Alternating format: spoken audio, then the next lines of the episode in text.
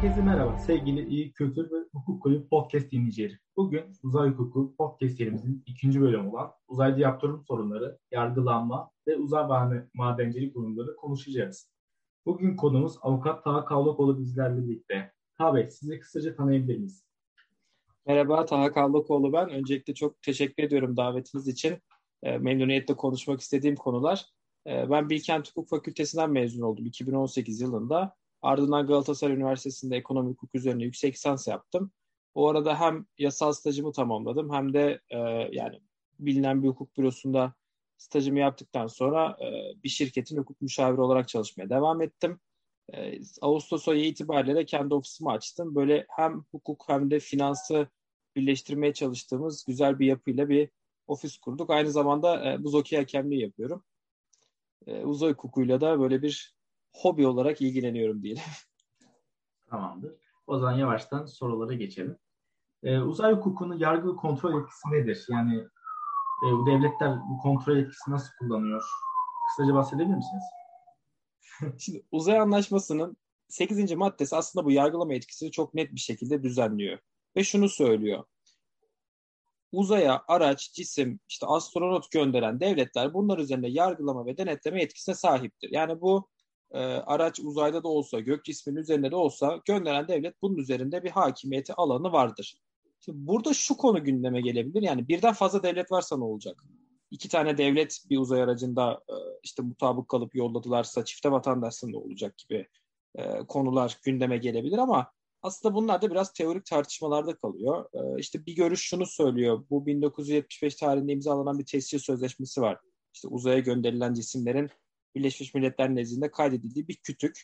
E, burada işte şunu e, söylüyorlar yani birden fazla devlet varsa hangi devlet tescil ettiyse onun yargılama etkisi devam etsin gibi. Yani örneğin Amerika Birleşik Devletleri işte kendi kurumlarına veya NASA'ya ait ya da özel şirketlere ait e, uzay faaliyetleri sırasında fırlatılan uzay araçları üzerine yargılama etkisine sahip olsun gibi bir görüş var. Ya da mesela Türkiye'nin uydusu Amerika Birleşik Devletleri'nden fırlatıldı. O tesiri Türkiye yapsın. E, Türkiye o denetleme ve yargı etkisini yürütsün e, şeklinde. Yani burada hani hangi devletin o uzay faaliyetinde menfaati yüksekse ya da hangisi o fırlatılan uzay cismine sahipse onlar bildirimi yapsın gibi bir anlayış var ama yani günün sonunda e, bu e, o kadar da büyük bir mesele gibi görünmüyor. Tabii burada uluslararası uzay istasyonunda konuşabiliriz. Yani işte Amerika Birleşik Devletleri, Rusya, Japonya, e, Avrupa'nın, Avrupa Uzay Ajansı'nın ve Kanada'nın dahil olduğu bir proje. Dolayısıyla burada bile e, kendi aralarında yaptığı, yaptıkları sözleşmelerde o yargı ve de, e, denetleme yetkilerinin çok net aslında sınırlarını çizmişler. Onu ileride biraz daha detaylı konuşuruz. E, burada hani şunu söyleyebilirim yani e, şimdi bu 8. madde devletlerin işte kendi uzay araçları ve astronotları üzerinde yargılama ve denetleme etkisinin devam ettiğini söylüyor. E, yani bir ihtimal bir devlete bağlı olmadan ya da herhangi bir devlet işte e, bağı olmaksızın bir uzay cismi fırlatılırsa ne olur gündeme gelebilir. Hani o da nasıl olabilir? Hani zihin zorlayarsak evet. işte bir kişi hiçbir devlete bağlı değildir. İşte de, e, uluslararası deniz e, denize açılır. Oradan bir fırlatma yapar. Yani burada artık yargılama etkisi kimdedir meselesi gündeme gelebilir ama hani bu hakikaten çok da zorlama bir e, örnek olur. Şimdi bununla ilgili şöyle bir durum var ama şimdi bu uzay anlaşmasının 8. maddesi münasır bir yetki vermiyor aslında. Yani günün sonunda hani uluslararası hukukta da olduğu gibi işte bölge uyruk, etik veya ulusal güvenlik sebepleriyle tabii ki diğer devletlerde bir yargılama yapabilir yani. Hani e, uzaya araç gönderen, uzayda astronot olan devlet illa o astronotu yargılayacak devlet değildir günün sonunda. Çünkü hani en basitinden yine uluslararası uzay istasyonundan gidebiliriz. Yani bir e, Rus kozmonot işte Amerikalı bir astronota saldırdığı zaman tabii ki Amerika Birleşik Devletleri de bununla ilgili bir soruşturma başlatıp o Rus kozmonotu yargılamak isteyecektir. Hani günün sonunda evet. sadece Rusya yargılayabilir dediğimiz zaman komik bir duruma geliyor. Çünkü muhtemelen hani ona bir madalya takıp ödüllendirebilirler yani. evet. yani dolayısıyla bu denetleme ve yargılama etkisi sadece böyle bir ulusal faaliyeti işte düzen altında tutmak amacıyla olan bir durum. Öte yandan e, uzay araçlarının mülkiyeti kesinlikle hani fırlatan devlete ait yani. Zaten o konuda bir tartışma yok. Ee, bunun ortaya çıkması hikayesi de ilginç. Şimdi Soğuk Savaş döneminde Amerika Birleşik Devletleri ile Sovyetler Birliği birbirlerine güç gösterisi yaparlarken en çok korktukları şey de kendi uzay araçlarının diğer ülkenin sınırına düşmesiydi. Çünkü otomatikman tüm teknolojiyi çaldıracaklardı yani. E, bunun korkusuyla bütün devletler bir araya geliyor ve diyor ki işte mülkiyet kesinlikle fırlatan devlete ait olsun. İşte bunlar e, o devlete hemen iade edilsin vesaire tadında bir işte e, uzay anlaşmasının 8. maddesinde belirtiliyor. Yani dolayısıyla uzay aracı ve parçalar üzerindeki mülkiyet ve kontrol yetkisi uzay aracının konumu nerede olursa olsun, dünya üzerinde nereye düşerse düşsün fırlatan devlete ait olmaya devam ediyor. Hani o yüzden bu yargı ve kontrol yetkisi aslında uzay hukukunun çok tartıştığı alanlardan birisi değil bence. Anladım. Ee, uzayda hangi hukuk uygulanır? Astronotlar suç işlerse ne olur? Yakın zamanda bir astronotun suç işlemesiyle ilgili bir olay gündeme geldi. Ee, Uluslararası Uzay İstasyonu'ndaki bir astronot işte eşinin banka hesabına girmiş izinsiz bir şekilde. E, boşanma aşamasındaymış galiba eşiyle. İşte hesapta yeterince para var mı yok mu diye bir kontrol ettiğini e, beyan etmiş ama günün sonunda tabii bir e, kendisiyle ilgili bir soruşturma başlatılmış. Şimdi, Uluslararası Uzay İstasyonu'nda hani az önce de söyledim Amerika, Rusya, evet. işte Avrupa Uzay Ajansı, Kanada ve Japonya var. Şimdi bunlar arasındaki anlaşmada da hani şunu söylüyor. Buradaki kişilerin ve mülkiyet yani kişilerin ve bu kişilerin sahip olduğu mülkiyetler astronotların vatandaşı olduğu ülkelerin yasalar uyarınca korunuyor. Ama günün sonunda mesela orada da e, dünyaya iadesiyle ilgili bir hüküm var. O da şunu söylüyor. Şimdi herhangi bir ülke kendi vatandaşına yani kendi astronotuna karşı bir suç işleyen diğer astronotun yargılanması için dünyaya iade edilmesine, işte kendisine iade edilmesini talep edebiliyor. Yani dolayısıyla e, henüz olmamış bir e, durum. Hani bu az önce bahsettiğim durumu dışarıda tutarsak hani hiç iki astronot aralarında kavga etmedi. Ama kavga ederlerse çok muhtemelen her iki devlet de yargılayacak. Belki diplomatik krize kadar da gidebilir. Evet yani gerçekten gidebilir. Ee, uzay araç kazalarının sorumluluğu kime aittir? Kazaları önlemesi için ne tür tedbirler getirilebilir? Şimdi 1972 tarihinde imzalanan bir e, sorumluluk sözleşmesi var. İşte uzay cisimlerinin verdiği zararlardan dolayı uluslararası sorumluluk hakkında sözleşme olarak çevirmişler Türkiye'ye. Bu sorumluluk sözleşmesi aslında bu uzay araçlarının kazalarından kimin sorumlu olacağını ve o tazminat prosedürlerini nasıl düzenlediğini çok net bir şekilde ortaya koymuş. Şimdi bu sorumluluk sözleşmesinin ilk maddesi tanımları yapıyor. İkinci maddesi şunu söylüyor. Yeryüzünde veya havada yani yeryüzündeki herhangi bir yerde ya da havadaki bir uçağa zarar verilmesi durumunda mutlak sorumluluk vardır diyor. Üçüncü maddede diyor ki yeryüzü dışında yani uzayda ya da başka bir gök cisminde bir zarar meydana gelirse de kusur sorumluluğu vardır diyor. Tabii bu kusur sorumluluğu e, hangi hukuk sistemine göre işte Kara Avrupa'sına göre mi düşüneceğiz yoksa Anglo-Sakson hukukuna göre mi düşüneceğiz gibi tartışmalar var ama hani günün sonunda çok da etkileyeceğini sanmıyorum ben e, konsepte. Şimdi dolayısıyla sorumluluk sözleşmesi aslında iki tane e, zarar ve gönlünden sorumluluk görüyor. İlkinde diyor ki yeryüzünde veya uçuş halindeki bir hava aracına işte fırlatılan bir uzay cismi zarar verirse mutlak sorumlu tutuyorum, kusursuz sorumlu tutuyorum. E, fırlatan devlet işte birden fazlaysa e, onlar yine aynı şekilde müteselsilen sorumlu olmaya devam ediyorlar. Ama diğer tarafta dış uzayda ya da başka bir gök cisminde bu zarar meydana gelirse de kusur sorumluluğunu arıyorum ben diyor. Yani e, uzayda ya da işte başka bir gök cisminde iki uzay aracının çarpışması, birinin diğerine zarar vermesi durumlarında da tarafları eşit kabul edip kimin ne kadar kusuru varsa biz buna göre bir belirleme yapalım e, durumuna geliyor. Tabii aynı şekilde bir uzay aracından kopan bir parçanın başka bir uzay aracına zarar vermesi durumunda da burada bir kusuru e, göz önüne alıyoruz. Şimdi burada neden böyle bir ayrım yapmışlar? Aslında mantığına baktığımız zaman da e, hani kabul edilebilir bir gerekçesi var. Şunu söylüyorlar işte e, bu uluslararası sorumluluk sözleşmesinin yapıldığı zamanlardaki tartışmalarda işte uzay uçuşları ve uzay faaliyetleri çok tehlikeli faaliyetler. O yüzden çok dikkatli yapılması gerekiyor ve zaten sıradan kişiler bu faaliyetleri yapamıyor. O yüzden yeryüzünde ve havada meydana gelen zararları çok geniş kapsamlı yorumlayalım diyorlar. O yüzden e, işte yeryüzünde ve havada meydana gelen zararlarda kusursuz sorumluluk öngörülüyor. Yani çünkü hakikaten yeryüzüne düşecek bir araç ya da e, uçan bir uçağa çarpacak bir uzay aracı yani felaket sonuçlara sebep verebilir. E, o yüzden diyor kesinlikle mutlak sorumlu tutuyorum. Ama diğer taraftan yeryüzü dışında e, iki devlet karşılaştığı zaman şimdi uzay faaliyeti yapan ülke sayısı zaten az. Bunu ekonomik olarak yapabilecek e, özel şirket sayısı da az. O yüzden burada da şunu söylüyorlar yani teknolojik üstünlüğe sahip iki tane devlet karşı karşıya geldiği zaman da birisine kusursuz sorumlu tutmayalım da nasıl bir kusur oranı varsa bunları eşit konumda görerek buna göre bir belirleme yapalım e, diyorlar. Yani dolayısıyla eşit konumda bulunan devletlerin korunmasına yönelik olarak e, normal bir özel hukuk uyuşmazlığı gözetilerek kim zarara sebebiyet verdiyse o sorumlu bulunsun tarzında bir anlayış benimseniyor. Bu da hani gayet mantıklı e, günün sonunda. Tabi burada yani Çin ve Amerika Birleşik Devletleri'nin ayrı bir parantez açmak gerekiyor. Yanlış hatırlamıyorsam 2017 ya da 2018 yılında Çin uydu füze sistemini yani yeryüzünden atılan bir füzeyle uyduları vurup vuramayacağını denerken test amaçlı kendi uydusunu vurdu. Ee, eski bir uydusunu, kullanılmayan bir uydusunu vurdu. E tabi bu da yaklaşık 22 bin tane parçanın uzaya saçılmasına sebebiyet verdi. Evet. E şimdi bu milimetrik bile olsa e, uzay parçaları, enkazları yani bir çivi bile olsa, bir boya parçası bile olsa yani yörüngece binlerce kilometre hızla döndüğü için hakikaten çok ciddi zararları sebebiyet veriyor, biliyor. Dolayısıyla burada e, evet yeryüzü dışında meydana gelen bir zarar olabilir ama hani kusur sorumluluğu nasıl gündeme gelecek? Çin'i yüzde yüz sorumlu tutmak mı gerekir? Ya da e, günün sonunda bu 22 bin tane cisminle beraber diğer uzay çöpleri de bir araya geldiğinde hani bunun kime ait olduğu da tespit edilemeyebilir. Dolayısıyla orada hani umarım bir kaza yaşamaz ama bir kaza yaşandığı zaman o uzay çöpünün kime ait olduğunu tespit etmek, oradan bir kusur sorumluluğuna gitmek e, zor olabilir. Aynısını Amerika Birleşik Devletleri de yaptı.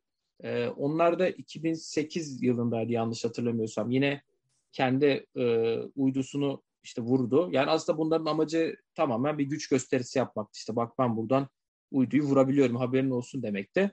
Tabii Amerika Birleşik Devletleri burada bir uzay çöpü olduğunu söylemedi. Hani burada vurulan uydu işte e, yörüngenin çok altındaydı. Dünyaya yakındı. O yüzden vurduk. Tamamen parçalandı. Çok küçük parçaları dünyaya düştü gibi e, bir yorum yapıyorlar ama günün sonunda yine de bunlar e, tehlikeli. Kazaların önlenmesi boyutuna geldiğimiz zaman da bu 1975 yılında imzalanan bir tescil sözleşmesi var. Bu az önce bahsettiğimiz Birleşmiş Milletleri e, tescil etmek ve orada bir kütük oluşturmak aslında. Yani her devlet, uzay cisim fırlatan her devlet ne fırlattığını bildirmek zorunda. Ne fırlattığından ziyade işte e, tescil numarası, e, fırlatılış tarihi, fırlatıldığı bölge, yörünge parametreleri, işte ekvator düzleminde kestiği noktalar, e, eğimi, işte dünyaya en uzak noktası, en yakın noktası, uzay cisminin ne amaçla kullanıldığı fonksiyonları gibi tüm aslında bilgileri Birleşmiş Milletler Genel Sekreterliğine veriyorlar. Dolayısıyla burada da kazaların önlenmesi için bir takip sistemi yürütülüyor. Ee, burada belki tek handikapı e, bu bildirimin nasıl ve ne zaman yapılması gerektiğine dair bir açık hüküm yok. Yani en kısa sürede yapılır gibi bir hüküm var. Hani o yüzden burada bazen zaman zaman eleştiriliyor bunun keskin ve net bir şekilde sınırlara bağlanması gerektiğine dair ama hani şu an günümüzde olan çoğu bildirim yapılıyor zaten zamanında. Ee, diğer taraftan da mesela şunu da söylüyor bu tescil sözleşmesi. Görev süresi biten, işte tamamlanan ya da farklı sebeple artık yörüngede olmayan bir cisim varsa bunları da en kısa sürede bildirin ki Birleşmiş Milletler'e hani bir kazaya sebebiyet vermeyelim diye. Ee, ama günün sonunda şu an e, hala böyle bir birlik olunabilen bir nokta yok. Uzay çöplerinin takip edilmesi, uzay araçlarının takip edilmesi noktasında. Ama yine de bu tescil sözleşmesinin işte dördüncü maddesi, bu Birleşik Milletler'e bildirimi öngören maddenin yani önemli olduğunu söyleyebiliriz. Çünkü fırlatılan cisimlerin takip edilmesini sağlıyor. Bir aleniyet ve şeffaflık sağlıyor. Diğer taraftan devletlerin de bu sistem aracılığıyla diğer devletler gerçekten barışçıl faaliyet yürütüyor mu? E, tüm devletler işte birbirlerini bu şekilde de kontrol ediyorlar. Tabii bu yüzden önemli. Ha burada bir de şeye de değinmek lazım. Yani uzay çöpleriyle ilgili bir Kessler sendromu diye tabir edilen işte uzay bilimcisi Donald Kessler'in ortaya attığı bir teori var. O da şunu söylüyor. İşte uzayda çok fazla çöp birikmeye başladı. Tabii bunu söylediği sene 1975'lerdi e, yanlış hatırlamıyorsam. Yani daha o zaman muhtemelen çok az uzay aracı vardı ve evet. e, tahmin ediyorum ki Kessler'in söylediği, bahsettiği şeyler biraz daha hani meteorlar yani normal doğal olarak uzayda bulunan cisimlerden bahsediyordu. Neyse Kessler şunu söylüyor. Şimdi uzaydaki çöpler birbirleriyle çarpıştıkları zaman parçalanarak daha fazla çöp oluşturacaklar. Bunlar da bir yerden sonra e, sürekli bir domino etkisi yaratarak işte e, sürekli çarpışmalar basamaklı bir şekilde devam edecek. E, bir yerden sonra artık öyle bir çarpışmalar yaşanacak ki hani e, keslerin derilme noktası dediği bir nokta var. Buraya geldiği zaman artık bu sorun kötüleşecek, geri dönülemez bir hale alacak. Sürekli uydular işte birbirlerine çarpmaya devam edecek ve bunu kontrol edemeyeceğiz. Günün sonunda da şu olacak, artık o kadar fazla çöp olacak ki e, yörüngede biz artık uzaya çıkamıyor hale geleceğiz ve bunları öncelikle temizlememiz gerekecek gibi bir durum var. Şimdi yanlış hatırlamıyorsam uzayda hali hazırda 4000'e yakın e, uydu var. Ama Starlink projesine bakıyorsunuz işte Elon Musk'ın SpaceX'in hmm. projesine 42 bin tane uydu yollamayı taahhüt ediyor. E bunun dışında her devlet de şu an uydu yollamaya başladı. Yani önümüzdeki bir 10 yıl için 15 yıl için 60-70 bin tane uydu olduğu zaman uzayda ve bunların 2-3 tanesinin hani çarpıştığını düşündüğümüzde o ortaya çıkacak çöpler e, yörüngede de asla kaybolmuyorlar. Sürekli hızla dövmeye devam ediyorlar. E bunların sürekli birbirine çarpması sonucunda da hani hakikaten bu Kessler sendromunun yaşanması mümkün olabiliyor. Yani o yüzden bence e, yapılması gereken, yani acil olarak yapılması gereken şey havacılık hukukundakine benzer şekilde işte trafik kurallarının belli olduğu, yörünge planlarının yapıldığı, işte geçiş haklarının belirlendiği, bu kritik manevralara öncelik tanınan işte e, kuralların belirlenmesi e, elzem diye düşünüyorum. Bence de yani yörüngelerin ya trafiğin düzenlenmesi cidden uzaydaki şey için önemlidir ve As belki pahalı olacak ama e, devletin bir araya gelip temizleme faaliyetleri yapması lazım bence. Tabii biraz maliyetli olduğu için kimse yanaşmayacak. Ya maliyetli buna. olsa da maliyetli olsa da günün sonunda e, hepsinin işine yarayacak bir olay ama yani kimse işte cebinden para çıksın istemiyor hakikaten. Evet. Ama uzay çöpleri de sıkıntılı bir konu. Mesela Avrupa Birliği bu konuda e, direktifler yayınlıyor. Hani uzay araçlarının daha e, farklı tasarımlar yapılarak işte daha az çöp yaratabileceği ortamlar çıkartılsın gibi. Onun dışında çok fazla aslında startup da var. Uzay çöpleri nasıl temizleyebiliriz noktasında çalışan. İşte uzaya bir mıknatıs gönderelim. Çok büyük bir mıknatıs. O da dönerek diğerlerini toplasın falan tadında böyle enteresan fikirler de var ama günün sonunda bu e, iş hakikaten bir sıkıntıya uğratacak bizi yani. Çünkü devletler yörüngede hak ilan edemiyor yani. Yörüngeye çıkıp artık bu yörünge benimdir işte bayrağımı buraya diktim diyemiyorlar. Dolayısıyla işte e, çok fazla uydu göndermeye çalışıyor herkes ki oradaki hani en azından ilk giden ilk oturur mantığıyla biz gidelim biz kalalım orada bizim uydumuz dursun orada tadında sürekli bir uydu gönderme durumu oluyor. Evet. E, uzayda keşif ve araştırma faaliyeti nasıl yürütülür? Yani bunun hukuki bir şeyi var mıdır? E, nasıl prosedür işler? Şimdi e, uzay soğuk savaş döneminde sadece Amerika Birleşik Devletleri ile işte Sovyetler Birliği arasındaki bir güç alanıydı. E, 1970'lerin sonlarına kadar işte bu uzay faaliyetleri çok yoğun bir şekilde devam etti. İşte sonrasında aslında uzay faaliyetlerinin bu kadar da getirisi olmadığını fark ettiler yani. Evet milyonlarca dolar harcanıyor ama bunun bize bir getirisi yoktu. E, o yüzden bazı devletler işte uzay faaliyetlerini durdurdu. Bazıları devam etti. Hatta bazı hükümetlere işte tepkiler geldi. Ya siz niye bu kadar para harcıyorsunuz uzay faaliyetlerine? Bunun bize bir getirisi yok. Vatandaşınıza harcayın falan gibi şeyler oldu. Ama ne zaman ki işte artık 90'larda uzay teknolojilerinin gelişmesiyle birlikte işte bu e, navigasyondu, askeri gözetimde, işte nükleer faaliyetleri izlemek, televizyon haberleşme, uzaktan algılama, hava durumu gibi faaliyetler ön plana çıktı. O zaman aslında bunun farkına vardılar yani. Burası gerçekten de bir gelir kapısıydı. Ee, o yüzden hani ekonomik olarak da bu gelişim devam edecek gibi görünüyor. Özellikle de birazdan bahsedeceğimiz uzay madenciliği konusunda. Evet. Evet yani ekonomik getirisi olduğunu düşünmüyorken aslında bir yeni konu ortaya çıkıyor. Uzay madenciliği nedir? Nasıl doğmuştur? İşte bu sorunun biraz cevabı işte bu soruyu bu soruyu aynen şimdi detaylıca detaylıca aynen. konuşalım. Şimdi uzay madenciliği fikrini ilk ortaya atan kişi e, Konstantin e, Kovski'ydi yanlış hatırlamıyorsam isimli bir Rus e, bilim adamı. E, bu Konstantin denen vatandaş e, ilk roket bilimcilerden ve aslında roketlerle uzaya çıkabileceğine dair deneyler yapan, işte sıvı gazları roketlere yükleyerek uzun mesafeler aşabileceğini söyleyen e, çok ileri görüşlü bir bilim adamı.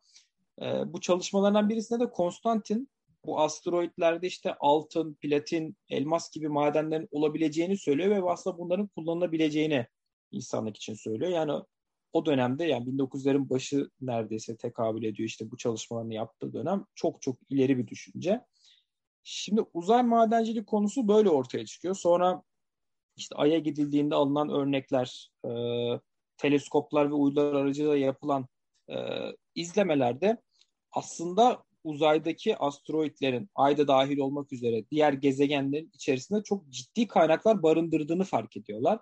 Hatta bunu yani e, örnek vererek söylemek gerekirse işte asteroidlerin ve gök cisimlerinin işte 195 milyar dolarlar işte 10 bin katrilyon dolarlar gibi hani astronomik rakamlara evet. rakamlarda değerlere sahip olduğu düşünülüyor. Şimdi e, ne var bu asteroidlerde? İşte yani roket yakıtı olarak kullanabileceğiniz ham maddeler var. İşte üç boyutlu yazıcılarda kullanabileceğiniz metal maddeler var. İşte kauçuk plastik üretiminde kullanabileceğimiz e, su, metal, işte organik bileşenler var. Bunun dışında platinyum gibi çok değerli madenler var. E, yani bunlar bizim için gidip oraya bir koloni kurmak için de kullanılabilir. Aynı şekilde dünyada da kullanılabilir. Hani o yüzden ekonomik olarak hakikaten e, çok değerli. İşte oksijen üretmek için, silikon üretmek için, cam ve seramik üretmek için inanılmaz büyük e, maden kaynakları var. E, işte yüksek sıcaklığa dayanabilen titanyum, platinyum gibi maddelerden e, havacılık endüstrisi için oldukça önemli bu ham maddelerden var. E, sadece bunlar da değil. Mesela güneş enerjisinden daha verimli, daha fazla yararlanabilmek için asteroidleri kullanabiliriz. Bu da bir tür hani madencilik olarak düşünebiliriz. Böylece dünyadaki enerji sorununu kökten çözebiliriz gibi hani çok fazla aslında kullanım alanı var e, uzaydaki madenlerin. Tabii burada e, ekonomik getiri günün sonunda hani milyonlarca dolar değerindeki ekonomik getiriyi gören devletler ve özel sektörler aslında buraya bir anda bir e, yatırım yapmaya, hücum etmeye başladılar. Yani bu işte Mars'ta, Elon Musk'ın Mars'ta koloni kurmak istemesi, diğer devletlerin işte Japonya bir asteroide uzay aracı yolladı. İşte o asteroidi e, içini patlattılar. içinden örnek alıp dünyaya getirdiler. İşte Çin Ay'a yöneldi. E, Hindistan Ay'da çalışmalar yapmaya başladı. İşte Türkiye'de faaliyetleri girişti. Günün sonunda bunların hepsi buradan para kazanmak için ve bunun en iyi ve en mantıklı yolu kesinlikle uzaydaki madencilik. Hani mesela dünyaya yakın gök cisimlerinin 200 milyar dolarlık doğal maden kaynağı içerdiği söyleniyor biliyor. İşte ayda helyum 3 var çok fazla. Helyum 3 nükleer yakıt olarak kullanılabiliyor. Yani dolayısıyla e, çok fazla asteroid var kullanabileceğimiz ekonomik açıdan da. Bununla ilgili ortaya çıkan ilk sorun hangisine gideceğiz? Yani çok fazla asteroid var, e, çok fazla gök cisim var ve çok fazla şansımız da yok aslında yani. Milyonlarca dolar yatırım yapılacak bu sektöre hatta belki milyarlarca dolar araştırmasıyla birlikte işte hani tahminen bir uzay madenciliği projesinin 10-12 yıl arasında hani bugün başladık ancak 12 yıl sonra gidip bu faaliyeti yapabilecek konuma geleceğimiz düşünülüyor. Yani dolayısıyla hangisine gideceğiz noktasında e, hakikaten bir belirsizlik var. En ideal olanı bulmak noktasında. Hatta Amerika Birleşik Devletleri e, bu işte 150 metre çapındaki potansiyel olarak tehlikeli gök cisimlerini tespit etmek amacıyla bir çalışma yürütmeye başlamıştı 2004 yılında. Hani hala o çalışmayı sürdürüyorlar bildiğim kadarıyla. Çünkü o kadar fazla ki hani bir türlü bitmiyor yani. Ee, o yüzden bunların hangisinin en elverişli olduğu, hangisinin işte öncelikle gidilmesi gerektiği konusunda bir e, belirsizlik var. Bununla birlikte ekonomik olarak ne yapacaklar? Yani bu da aslında çok güzel bir tartışma konusu. Hani finansla ilgilenenler için. Yani çünkü düşünsenize dünyada çok az bir maden kaynağı var ve bu maden kaynağı çok değerli ve siz ertesi gün çıkıp diyorsunuz ki arkadaşlar ben bu maden kaynağının yani milyonlarcasını buldum, milyonlarca tonunu buldum. Peki bunun ekonomik olarak getirisi ne? Yani şimdi ekonomideki en temel şart arzda talep dengesinin sağlanması. Yani bir şeyden para kazanacaksanız bir arz olacak ve ona karşılık gelen bir talep olacak. E siz arzı çok yükseltirseniz bunun karşılığında bir talep yok. Yani dolayısıyla e, dünyada oldukça nadir bulunan bir değerli kaynağı siz gidip e, başka bir gezegende bulursanız bunu nasıl paraya çevireceksiniz? Bu konu da hani e, aslında konuşulan bir konu. Çünkü buna yeterince talep yok. E bu maden kaynağının değeri düşerse de yaptığınız yatırım boşa gidecek. E, dolayısıyla hani bu uygulanabilirliği açısından uzay madenciliğinde elde edilen uygulanabilirliği açısından da hani piyasa ekonomisinde bir e, açıkçası güzel tartışmalar var. Şimdi bunun iyimser yönden söyleyenler de var. Hani iyimser açıdan bakanlar da var ama kötümser yönden bakan insanlar da var yani. Çünkü günün sonunda e, hani milyarlarca dolar bir kaynak elde edecek ve belki enerji sorununu çözeceğiz. İşte e, açlığı bitireceğiz.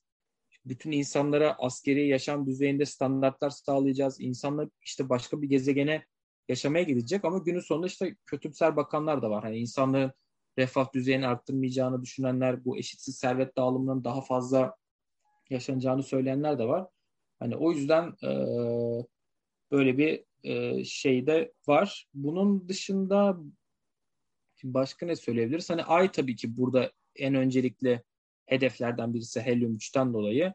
E tabii ayın dünyaya yakın olması çok ciddi bir e, avantaj. Bunun haricinde işte aydan başka nerelere gidebilir ya da mesela aya üst kurabilir miyiz buradaki maden kaynaklarıyla? Tabii bunların hepsine böyle yakın zamanda konuşuyor olacağız. Evet. Evet yani uzay madenci cazip yani getirisi yüksek çünkü değerli madenler var. Ee, insanlar sahip olmak istiyor ama uzay madenciliğinde mülkiyetle egemenlik sorunu mevcut açıkçası. Ve bunun, bunun içinde farklı görüşler de mevcut. Bunları kısaca bahsedebilir misiniz? Şimdi uzay madenciliğinin hani teknik olarak çok zor, e, politik olarak tartışmalı, ekonomik yönden de getirisi olacak mı olmayacak mı belli değil ama esas tartışma hukuki yönden. Yani hukuksal açıdan uzay madenciliği yapılabilir mi, yapılamaz mı noktasında e, yoğun bir tartışma var. Şimdi uzay madenciliğinin özellikle enerji yönünden yani dünyanın enerji kaynakları tükeniyor. Hani bu çok net bir gerçek. Hani enerji kaynakları yönünden sonsuz bir enerji yaratacağı kesin. Ama bunun hukuki altyapısını kurmak gerekiyor. Çünkü hukuki altyapısını kurmazsak hani iş çok farklı boyutlara da gidebilir. Şimdi burada şundan şöyle başlamak gerekiyor. Uzay Anlaşması'nın e, ilk maddesi bize şunu söylüyor. İşte ay ve diğer gök cisimleri dahil olmak üzere uzayın keşfi ve kullanılmasında bütün ülkeler, e, bütün ülkelerin menfaati gözetilerek bu faaliyetler yürütülecek. Uzayda bütün insanlar tahsis olmuştur diyor. İkinci madde esas uzay madenciliğinin tartışma sebep olan ikinci maddede şunu söylüyor. Uzayda veya diğer gök cisimlerinde her ne şartlı olursa olsun egemenlik ilan etmek e, veya mülkiyet tesis etmek yasaktır. Yani çok açık bir düzenleme aslında. Bunu e, açıkça yasaklamış. E, uzay anlaşmasında herkesin kabul ettiğine e, dünyada artık böyle bir genel kabul görmüş hukuk normu olduğunu dikkate aldığımızda da hani egemenlik ve mülkiyet ilan etmenin yasak oldu. Dolayısıyla uzay madenciliğinin yapılamayacağı akla geliyor. Ama tabii bununla ilgili farklı farklı görüşler ortaya çıkıyor. Şimdi ana noktada üç tane görüş var. İlk görüş şunu söylüyor. Uzay anlaşmasının ikinci maddesini bakın tekrar bir okuyayım. Şunu söylüyor. Devletler uzayda ve uzay cisimlerinde her ne şartlı olursa olsun egemenlik ilan edemez, işte milli iktisaba konu edemez. Bir görüş şunu söylüyor. Burada sadece devletlerden bahsediyorlar. Özel kişilerle ilgili bir düzenleme yok. Şimdi yani bu ne demek oluyor? Milli iktisattan bahsediyor. İkinci madde yani uzayda sadece devletler egemenlik ilan edemez, mülkiyet tesis edemez ama işte şirketler, gerçek kişiler, uluslararası kuruluşlar yönünden açık bir düzenleme yok. Dolayısıyla bunlar ilan edebilir gibi bir görüş var. Burada uzay anlaşmasının bilinçli bir tercih yaparak e, özel şirketlerden bahsetmediği söyleniyor. İşte o yüzden e, devletlerin uzayda egemenlik ilan etmesi mümkün değil ama biz özel şirketler olarak bunu gerçekleştirebiliriz. Çünkü bunun önünde bir engel yok şeklinde bir yaklaşımları var. E, tabii bu argümana dayananlardan bir kısım kişi hani bilim insanı ol, olduğu gibi bir kısmı ticari zekayla düşünen insanlar. Hani biliyorsunuz bu çok şey popülerdir dünya dışında arazi satma, ay satma, evet. işte e, ayda arazi, Mars'ta mahkemelerde işte, konu olmuş bir şey. Aynen. Yani Mars'ta işte tabu veriyorlar e, vesaire gibi. Tabii bununla ilgili aslında süreç içerisinde hani 1900'lerin başından beri zaman zaman gündeme geliyor bu. Dediğiniz gibi davaları da konu oluyor. İşte e, ay arazileri bir dolardan satışa çıkartılıyor vesaire falan ama bununla ilgili işte esas noktaya geldiğimiz zaman iki tane e, önemli dava var görülen. Bir tanesi Nemitz diye bir vatandaş, Amerikalı bir vatandaş işte Arşimed Enstitüsü diye bir yerden e, bir asteroid satın aldığını söylüyor. Onlar da ona bir belge vermişler işte bu asteroid artık senin diye. NASA'nın da bir tane uzay aracı e, bir çalışma sırasında bu asteroidin üzerine iniyor.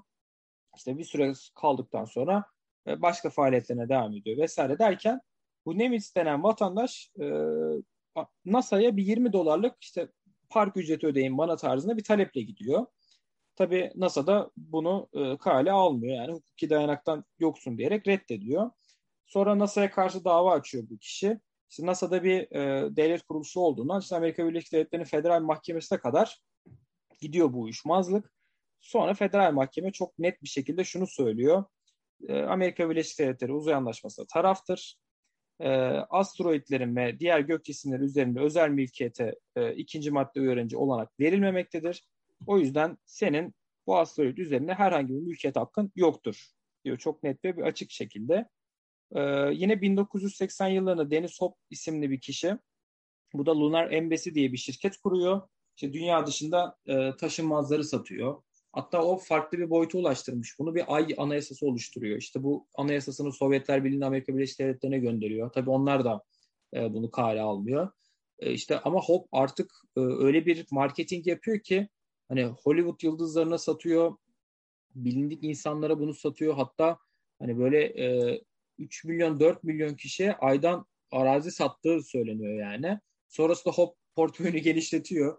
İşte Mars'tan arazi satmaya başlıyor, Jüpiter'den satmaya başlıyor. En son geçen haftalarda bir sitesine girmiştim.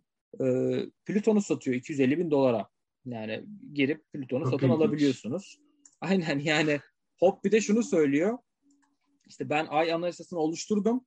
Kimlerin taşımaz aldığın kaydını da ben tutuyorum. Aynı bu Birleşmiş Milletler'in tescil kütüğünde olduğu gibi bir kütük yaptım. Bunu da en kısa zamanda Ay'a yollayacağım. Hani orada da sizin isimleriniz duracak. Burası bu bunundur falan diye. Hani fiziksel olarak da Ay'a isminiz gidecek. Böylece e, fiziksel olarak gittiği anda da sizin resim mülkiyetiniz kurulacak anlamında yaklaşıyor. Tabii HOP da aynı e, gerekçeye dayanıyor. Yani uzay anlaşması sadece devletlere yasaklamış. Özel kişilere bir yasak yok diye.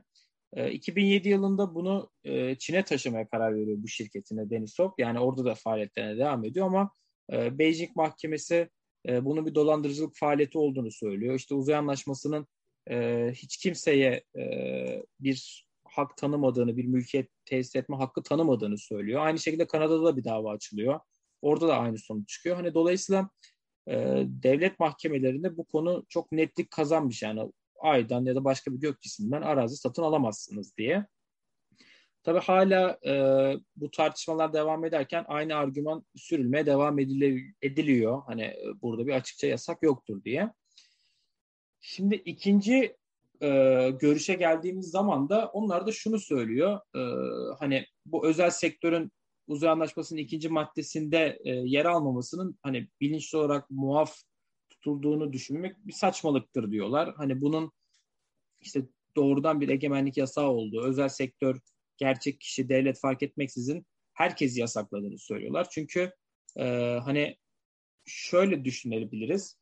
Yani sonuçta bir devletin egemenlik ilan etmesi mümkün değilken, özel şirketin egemenlik ilan etmesi mümkünken devlet bir özel sektör şirketi kurup bunu pekala yapabilir.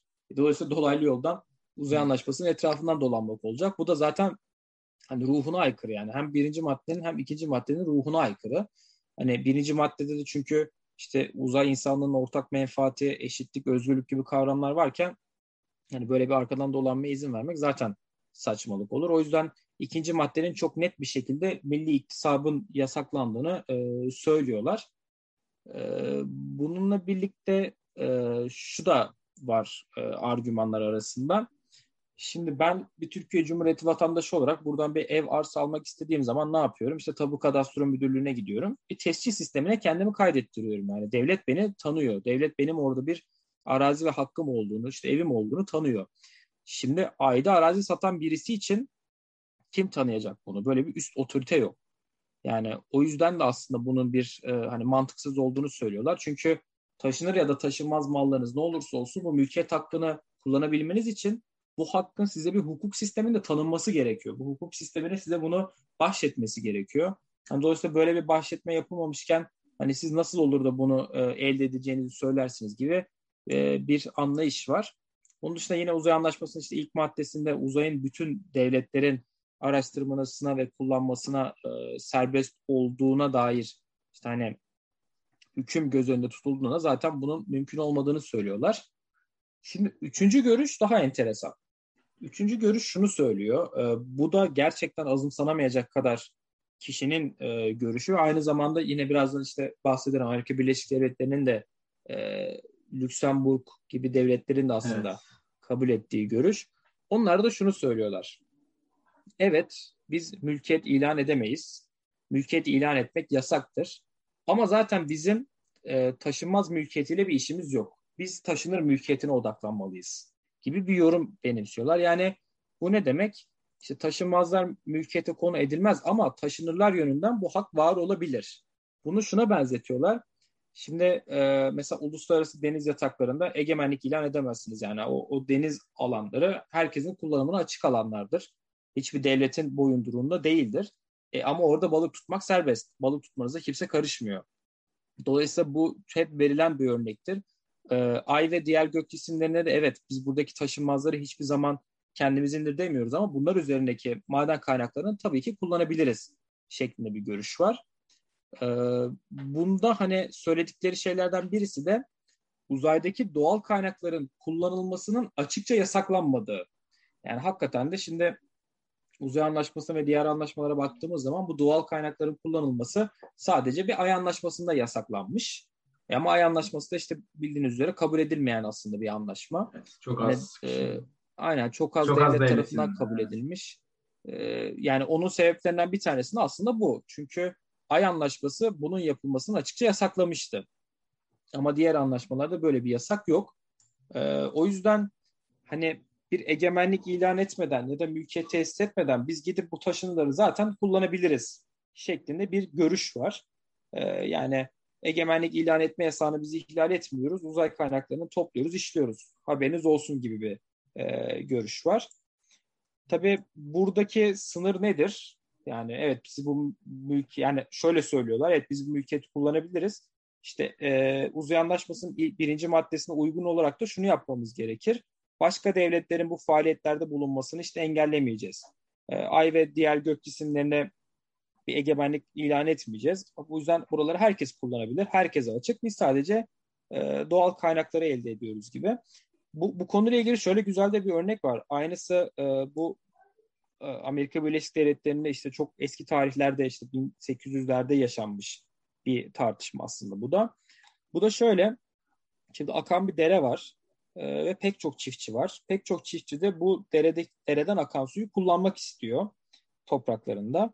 Şunu söylüyorlar, ilk giden ilk kullansın ama hiçbirisi de mülkiyet sahibi olmasın. Yani ilk ben geldim, işte benden sonra sen geldin Burak, şunu söylüyor. Hiçbirimiz o dere üzerinde mülkiyet hakkına sahip değiliz. Hiçbirimiz egemenlik hakkına sahip değiliz. Ama ben ilk geldiğim için ben kullanacağım. ihtiyacım kadar kullanacağım. Benim sıram bitince de sen kullanacaksın. Senden sonra diğerleri kullanmaya devam edecek gibi. Dolayısıyla bunu da e, biraz işte bu uzay madenciliği kısmına bağlıyorlar. E, aynı zamanda bu hani uzay anlaşmasının ilk maddesi işte şunu söylüyordu. Ay ve diğer gök cisimlerinin keşfedilmesi ve kullanılması e, bütün devletlere açıktır keşif kısmı tamam ama kullanılma kısmı neyi içeriyor? İşte bunlar o maddeyi daha geniş yorumluyorlar ve kullanılmasının aslında bir uzay madenciliği konusuna geleceğini söylüyorlar. Şimdi esas parantez açmamız gereken nokta Amerika Birleşik Devletleri. Amerika Birleşik Devletleri ne yaptı? Ee, 2015 yılında bir e, kanun çıkarttılar ve şunu söylediler. Amerika Birleşik Devletleri bünyesinde yer alan vatandaşlar ve şirketler diğer uluslararası işte yükümlülüklerine uymak, bunları eksiksiz yerine getirmek kaydıyla federal hükümetten bir yetki alsınlar. Federal hükümet sürekli onları denetlesin. ve bu kişiler uzay kaynaklarını ticari olarak kullanabilsinler dedi. Yani bu ne demek oluyor? Amerika Birleşik Devletleri kendi vatandaşlarına uzayın doğal kaynaklarını kullanma, satma, işte taşıma, işleme yetkisini verdi. Tabii Amerika Birleşik Devletleri bu kanunu çıkarttığı zaman işte e, bunun uzay anlaşmasının ihlali olduğu, işte bu ulusal mevzuatın uluslararası hukuka aykırı olduğuna dair pek çok e, beyan öne sürüldü. Hatta e, özellikle Rusya ve Çin tarafından çok ciddi tepkiler geldi. Ama mesela e, Uluslararası Uzay Hukuk Enstitüsü vardır. O da bilinen ve uzay hukukçuların hep böyle e, üye olduğu, tartışmalara katıldığı bir enstitü. Onlar da çıkıp şunu söylediler. Yani uzay anlaşmasında ve diğer anlaşmalarda uzaydaki doğal kaynakların kullanılmasını açıkça yasaklayan bir hüküm yok. Dolayısıyla bu faaliyeti biz izin verebiliriz. Yani Amerika Birleşik Devletleri buna izin verebilir dediler. Tabii bu biraz domino etkisi yarattı. İşte 2017 yılında Lüksemburg e, böyle bir kanun çıkarttı. Kendi vatandaşlarının bu faaliyeti yürütmesi halinde işte bu kaynakları kullanmalarına dair her türlü güvenceyi onlara sağlayacaklarına ve yetki vereceklerine dair işte bir e, taahhüt verdiler. Ama tabii burada da şunu da söylediler. Yani benim bünyemde yapın bunu istiyor. Amerika Birleşik Devletleri de aynısını istiyor. Lüksemburg'da hani ben bu siz, korumayı size sağlayacağım. Yeter ki gelin benim bünyemde yapın bu faaliyeti gibi bir durum oldu. Sonra üzerine Birleşik Arap Emirlikleri ve işte birkaç farklı ülke daha bu e, mevzuatı kendilerine geçirdiler ve hani bir anlamda bu üçüncü görüşü desteklediklerini, üçüncü görüşü kabul ettiklerini beyan ettiler. Sonrasında e, Amerika Birleşik Devletleri işte 2020 yılının e, Haziran ayında Artemis anlaşmalarını duyurdu. Artemis anlaşmalarında da şunu söyledi Amerika Birleşik Devletleri. İşte diğer ülkelerin uzay ajansları gelin bana katılın.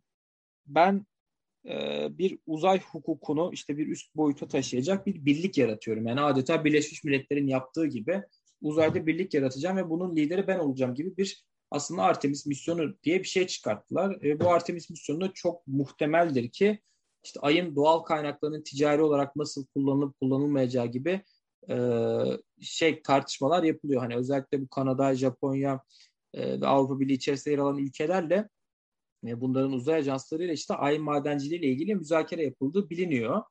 E, ama tabii ki işte Rusya ve Çin çok ciddi bir tepkideler ve bunlar tabii onlar da dahil değiller Artemis anlaşmalarına. Hani o yüzden burada şöyle bir durum olacak gibi. İşte uzay faaliyetlerine öncülük eden Amerika Birleşik Devletleri ve onun etrafında toplanan diğer devletler uzayın ticari anlamda kullanılması için bir e, kendilerine yol çizecekler gibi. Son olarak şunu da söylemek lazım. E, Ay Anlaşması biliyorsunuz çok net bir şekilde yasaklıyor bunu.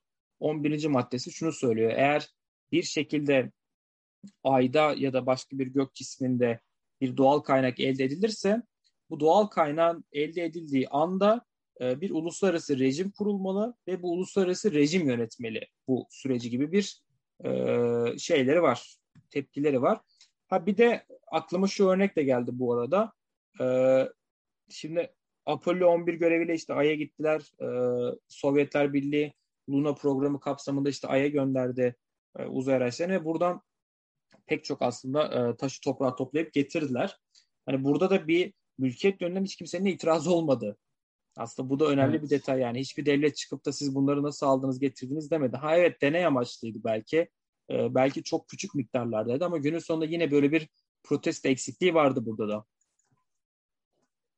Evet.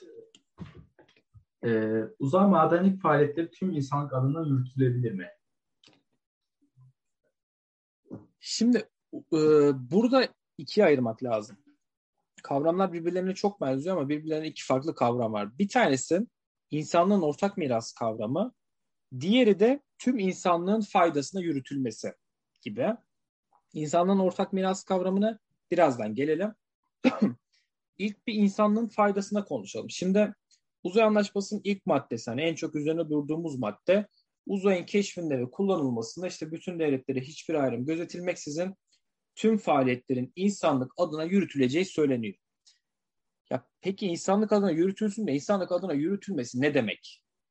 Şimdi mesela uzay anlaşmasının 9. maddesinde de aynı şey söylüyor. İşte uzayın keşfinde ve kullanılmasında bir işbirliği olsun, karşılıklı yardımlaşma olsun, tüm devletlerin menfaati dikkate alınarak bu faaliyetler yürütülsün diyor ama bu menfaatler ne? Ve özellikle ticari uzay faaliyetlerine bu menfaatleri nasıl ön plana çıkartacağız? Yani bir uzay faaliyetinin, ticari bir uzay faaliyetinin tüm insanlık adına yürütülmesi ne demek?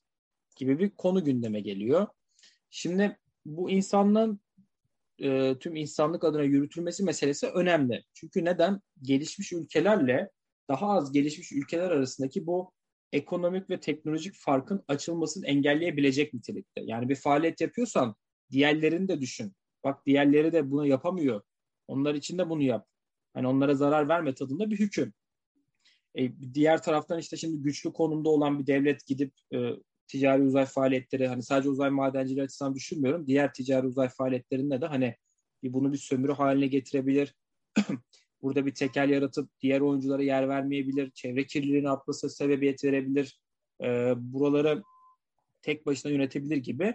Dolayısıyla burada bir e, açıkçası bu tüm insanlık adına yürütme meselesi bu anlamda kritik. Ama yine az önce söylediğim gibi yani tüm insanlık adına yürütülmesi ne demek? Hangi durumlarda devletler tüm insanlık adına yürütmüş sayılacak gibi bir kriter yok aslında. Şimdi bir taraf devlete faydalı olan faaliyet başka birine faydalı olmayabilir. E, uzay anlaşması da bununla ilişkin bir kriter de yok. Her devlet kendi bakış açısına göre veya elde ettiği faydaya göre e, bunu işte bir insanlık adına yararlı olarak görebilir. Dolayısıyla burada böyle bir belirsizlik var ve hani farklı farklı görüşler de öne sürülmüş. E, görüşlerden bir tanesi şu, bunun aslında böyle bir hukuki yükümlülük olmadığı ama ahlaki bir yükümlülük olduğu yönünde bir görüş var. Hani devletlerin tüm insanlık adına faaliyet yürütmesinin e, zorlayacak bir üst güç yoktur. Üst bir otorite yoktur. Dolayısıyla devletlerin bu yararı nasıl tespit edeceği tamamen kendilerine kal, kalmıştır. Ama yine de bunun e, bir ahlaken değerlendirilmesi gereken hüküm olduğu söyleniyor. Yani aslında bu tüm insanlık adına ve faydasına yürütme prensibinin uzay ortamına uygulanmayacağı düşünülüyor. Ama ben bunun aksi yönde düşünüyorum. Çünkü hani biz günün sonrasını söyleyemeyiz. Yani Türkiye Cumhuriyeti'nin işte pek çok kanunu, pek çok yasası var. İşte aralarından beğenmediğimiz bir tanesini ya biz bunu uygulamayalım da ahlaken işte kabul edelim. Hani bu da böyle bir dursun tadına yaklaşamayız yani. Günün sonunda da uzay anlaşmasının birinci maddesi hani e, a, hani şeyin uzay hukukunun anayasası olarak kabul edilen, Magna Carta'sı olarak kabul edilen uzay anlaşmasının ilk maddesinde geçiyor bu cümle. Dolayısıyla bunu bir e, ahlaken yükümlülük olarak görmek bana aslında çok doğru gelmiyor. E, bunun gibi düşünen, hani benim gibi düşünen e, çok fazla kişi var. Burada da e, hani şunu söylüyorlar, e, diğer devletlere zarar vermeden, işte yine tüm insanlığın menfaatleri gözetilerek e, bir faaliyet yürütülmesi, ticari faaliyet yürütülmesi gerektiği söyleniyor. Ama burada da işte farklı kriterler belirleyenler var. E, hani tam burada da bir açıkçası belirlilik yok yani.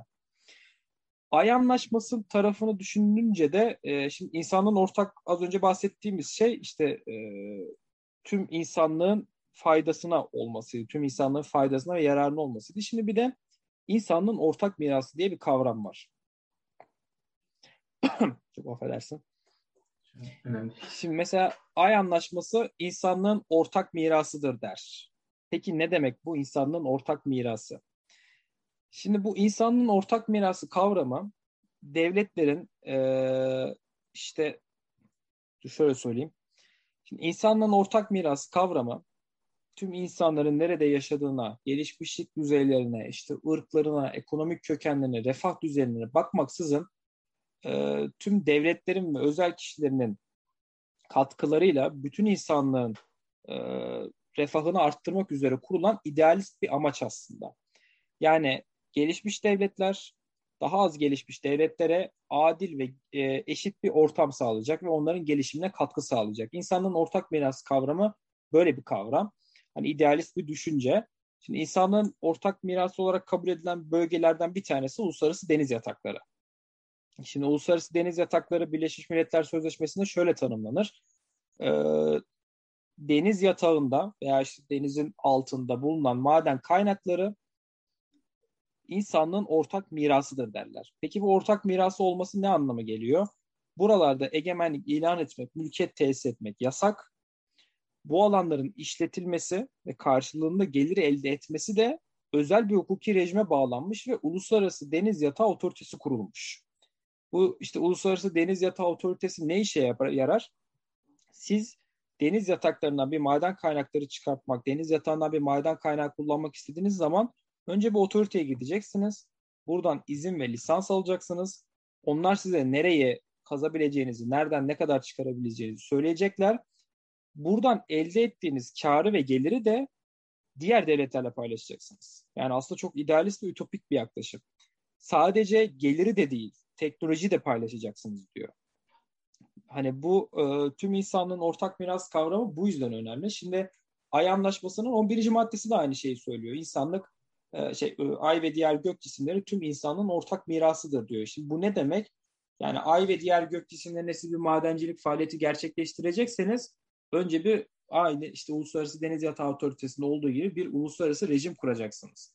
İşte bu uluslararası rejim kimin lisanslandırılacağına, kimin nereden ne kadar maden kaynağı çıkartacağına karar verecek. Elde edilen kar diğer devletlerle, gelişmekte olan devletlerle paylaşılacak. Sadece karınızla değil, teknolojinizi de paylaşacaksınız noktasına geliyordu. E tabii bu yüzden de açıkçası ay anlaşması kabul edilmedi yani. Çünkü hani hiçbir devlet açısından karı paylaşmak mantıklı değil. Ee, aynı şekilde özel şirketler açısından da karı zaten özel şirketin amacı kar elde etmek. E ben bu karı niye paylaşayım? Bir de bir yandan e, hani eleştirilen noktalardan birisi de şu. Şimdi bir devlet milyarlarca dolar yatırım yapıyor, bir teknoloji geliştiriyor. E, çok ciddi ARGE çalışmaları yürütülüyor. Ama bu faaliyeti yapacağın zaman bu teknolojiyi de diğer ülkelerle paylaşmak zorunda kalıyorsun. Hani o yüzden bu da e, mantıklı görülmeyen bir tarafı. Hani günün sonunda e, hangi noktaya geldik? Bu çok uzun ve böyle detaylı tartışmalı bir mesele. Günün sonuna gelinen noktada işte Amerika Birleşik Devletleri biraz e, kendi liderliğinde bu işi yürütmeye çalışıyor. Ya iyimser gözüküyor belki ama bilimsel bulgular belki paylaşılabilir ama teknoloji ve e, kazancın paylaşılması cidden hiçbir devletin ya da hiçbir şirketin işine gelmeyecek. Yani ben olsaydım ben de paylaşmak istemezdim açıkçası böyle bir şey. Orada da işte günün sonunda şöyle bir sıkıntı oluyor. Ee, bir devlet bu sefer yani bir devlet veya bir şirket inanılmaz derecede gelişiyor ama diğerler arkadan bakı kalıyor. Hani uzaydaki maden kaynaklarını elde etme, elde etmeye başladığı zaman birisi hani tekel olacak ve muhtemelen hani egal edecek o bölgeyi. E, diğerleri bundan nasıl nasiplenecek ya da diğer vatandaşlara bunun nasıl bir yardım olacak?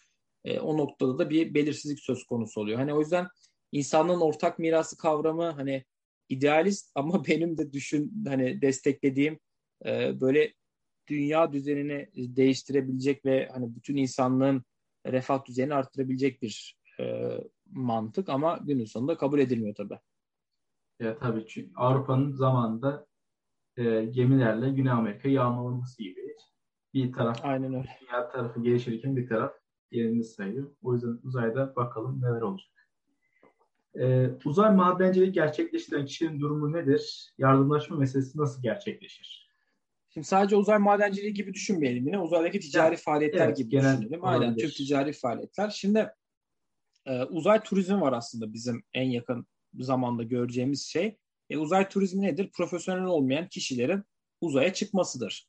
E, aynı şekilde uzay madenciliğinde ya da diğer ticari uzay faaliyetlerin işte belki mühendislerin, doktorların ya da diğer teknik insanların e, başka gök cisimlerine gittiğini göreceğiz. Şimdi Birleşmiş Milletler e, nezdinde imzalanan uluslararası anlaşmalarda sadece astronotlar tanımlanıyor. Yani e, bu dönemlerde tabii şunu da düşünmek lazım. Yani işte 1967 e, devamındaki uluslararası sözleşmelerde hep astronotlar tanımlanmış. Çünkü o dönemde astronotlar haricinde uzaya gidecek kimse yoktu. E, o yüzden işte e, kurtarma anlaşması da vardır astronotların kurtarılması ile ilgili bir anlaşma. Orada hem astronotlardan hem de uzaycı personelinden de bahsedilmiş. Orada kurtarma anlaşması da hani enteresan bir anlaşma. O da az önce bahsettiğim bu e, mülkiyet hakkı gibi astronotların da iade edilmesi ve diplomatik koruma sağlanması gibi bir hüküm var. Çünkü orada da hani Amerika Birleşik Devletleri ve Sovyet Rusya e, teknolojinin birbirlerine geçmesini istemedikleri gibi astronotların da birbirlerinin hani başka ülkeye düştüğü zaman hemen iade edilmesini istedikleri için böyle bir e, anlaşma yapıyorlar. Hani o yüzden bizim ülkemize olur da bir gün bir astronot düşerse onu hemen diplomatik koruma sağlayıp bir an önce mensup bulunduğu ülkeye göndermemiz lazım. Hani aksi halde düşünsenize hani o dönemde işte 1980'lerde Amerika Birleşik Devletleri'nin bir uzay aracı e, kaza sonucunda hani Sovyet Rusya'ya düşüyor. Hani belki açık denize düşse daha iyi olurdu onun için yani orada evet. hani tutuklanır, işkence görür falan filan. İşte bunların önüne geçmek için bir kurtarma anlaşmasını yapıyorlar. Uzay anlaşması da e, bununla ilgili hüküm öngörüyor. Neyse şimdi e, Birleşmiş Milletler nezdinde anlaşan yapılan anlaşmalarda sadece astronotlar ve işte e, uzay aracının personeli personelden bahsediliyor.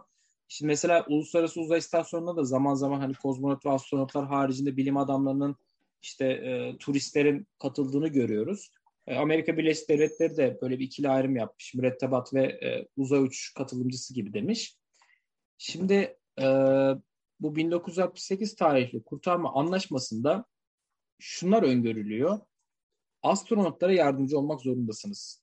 Zor veya kötü bir anı denk geldilerse e, bunlarla ilişkin çok detaylı hükümler öngörülmüş. Tehlike veya felaket anlarında hemen o astronotlara yardım edilmesi gerekiyor falan tarzında. Çünkü astronotların yaptığı iş e, çok kahramanca bir iş. Yani hakikaten hayatlarını riske atıyorlar. Hatta astronotlara böyle insanlığın elçisi olarak da e, geçiyor anlaşmalarda. Evet, Ama şimdi diğer tarafa geldiğimiz zaman e, uzay madenciliği sırasında yani astronotların haricinde işte teknik personel de yollanacak.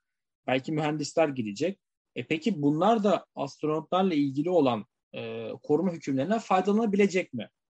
E, burada böyle bir e, açıkçası tartışma var. Yine burada işte iki tane görüş var. Birisi diyor ki yani astronotlar insanlığın uzaydaki elçileridir. Bunlar çok önemli görevler yapıyor ama diğerleri teknik personeldir. O yüzden bunlara da aynı koruma yükümlülüğünü sağlanmasına gerek yoktur gibi bir bakış açısı var ama bu biraz şey bir bakış açısı yani sert bir bakış açısı, keskin bir bakış açısı. E diğer taraftan da hani şunu söylüyorlar yani günün sonunda e, uluslararası bir düzenleme olsun olmasın hani astronot olarak tanımlansınlar tanımlanmamasınlar günün sonunda hani insanlık adına yardım edilmesi gerekiyor. Bu insanlar olur da bir kötü durumda olurlarsa. Hatta e, Japon bir hukukçu e, ismini şu an hatırlayamadım. O da şey hani hukuktan dolayı değil insanlıktan dolayı yardım edilmesi gerektiğini söylemiş. E, hani dolayısıyla ben de yani o yüzden hani bunun bu tartışmanın da çok böyle e, önemli olmadığını hani günün sonunda her türlü yardım edilmesi gerektiğini düşünüyorum. Zaten ay anlaşmasına baktığımız zaman ay anlaşması bunu da düzenlemiş. Yani 10. maddesi şunu söylüyor.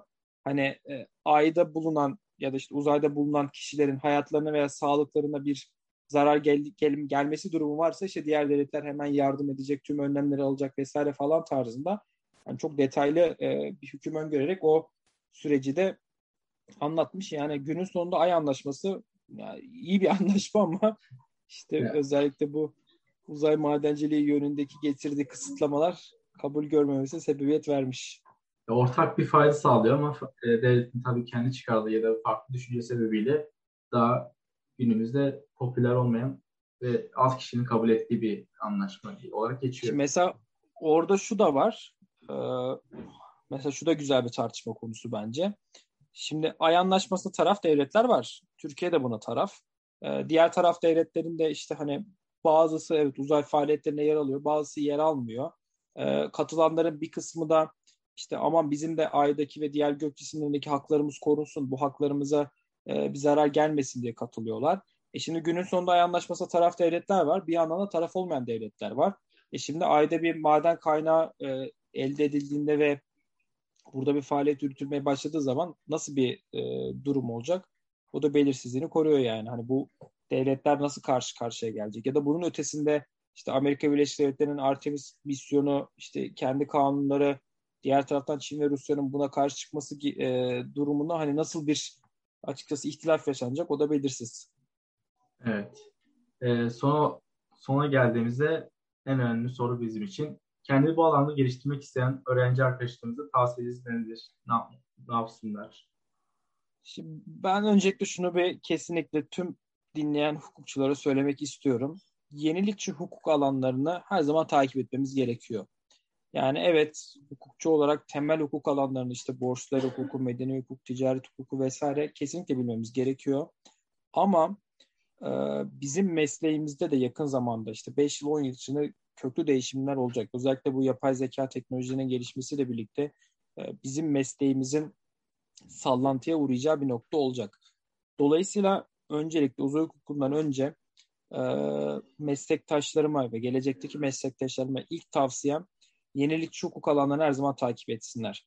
Yani yapay zekaların hukuku, işte kripto paralar, e, uzay hukuku gibi alanlar bu yüzden değerli ve bunlar size ileride para kazandırabilecek şeyler. Aynı şekilde hani kişisel verilerin korunması hukuku tarzında hukuk alanlarına mutlaka yönelmeleri gerekiyor. Uzay hukukunda kendilerini geliştirmek istiyorlarsa da zaten Türkiye'de maalesef çok fazla kaynak yok.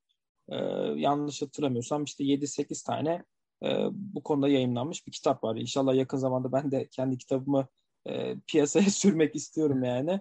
E, bunları bunları okudukları zaman zaten bir genel e, olarak konsepti anlayacaklar. Zaten topu topu 5 tane uluslararası sözleşme var. Yani okumanız toplamda bir saat, bir buçuk saat bile sürmez. Zaten sözleşmeler çok net ve kısa sözleşmeler yani. Hani e, pek çoğu böyle usul hükümleri içeriyor. Bunları okuduğunuz zaman e, kafanızda kesinlikle bir şeyler canlanacak. Çünkü uzay hukuku çok böyle diğer hukuk alanlarına benzemiyor. Hani işte insanlığın ortak miras kavramı Türk hukukunda geçmez. İşte tüm insanlığın faydası Türk hukukunda geçmez. İşte egemenlik ve ülket ilan etmek yasak. Hani şey gibi düşünün, orman, orman devlet ormanı gibi düşünün. Orada egemenlik ilan edemezsiniz ya hani evet. o tarzda bir şey var. Ee, dolayısıyla uzay hukukunu takip etmek önemli. Uzay hukukundaki tartışmaları takip etmek de daha önemli. Yani özellikle e, İngilizcenizi geliştirmenize de faydalı oluyor. Çünkü çok fazla internet sitesi var. Çok fazla e, tartışmaların yapıldığı, pek çok makale yayınlanıyor her gün. O yüzden bunu takip etmek önemli. Bir de son olarak şunu söylemem lazım. Bizim geleceğimizde göreceğimiz bir şey. Uzay madenciliği, uzay turizmi gibi şeyler. O yüzden e, bir hukukçu olarak da bunun en azından farkında e, olması gerektiğini düşünüyorum ben meslektaşlarım. E, değerli bilgilerinizle davetinizi kabul ettiğiniz için teşekkür ederiz. Ben teşekkür ederim. Çok keyifli bir sohbet oldu.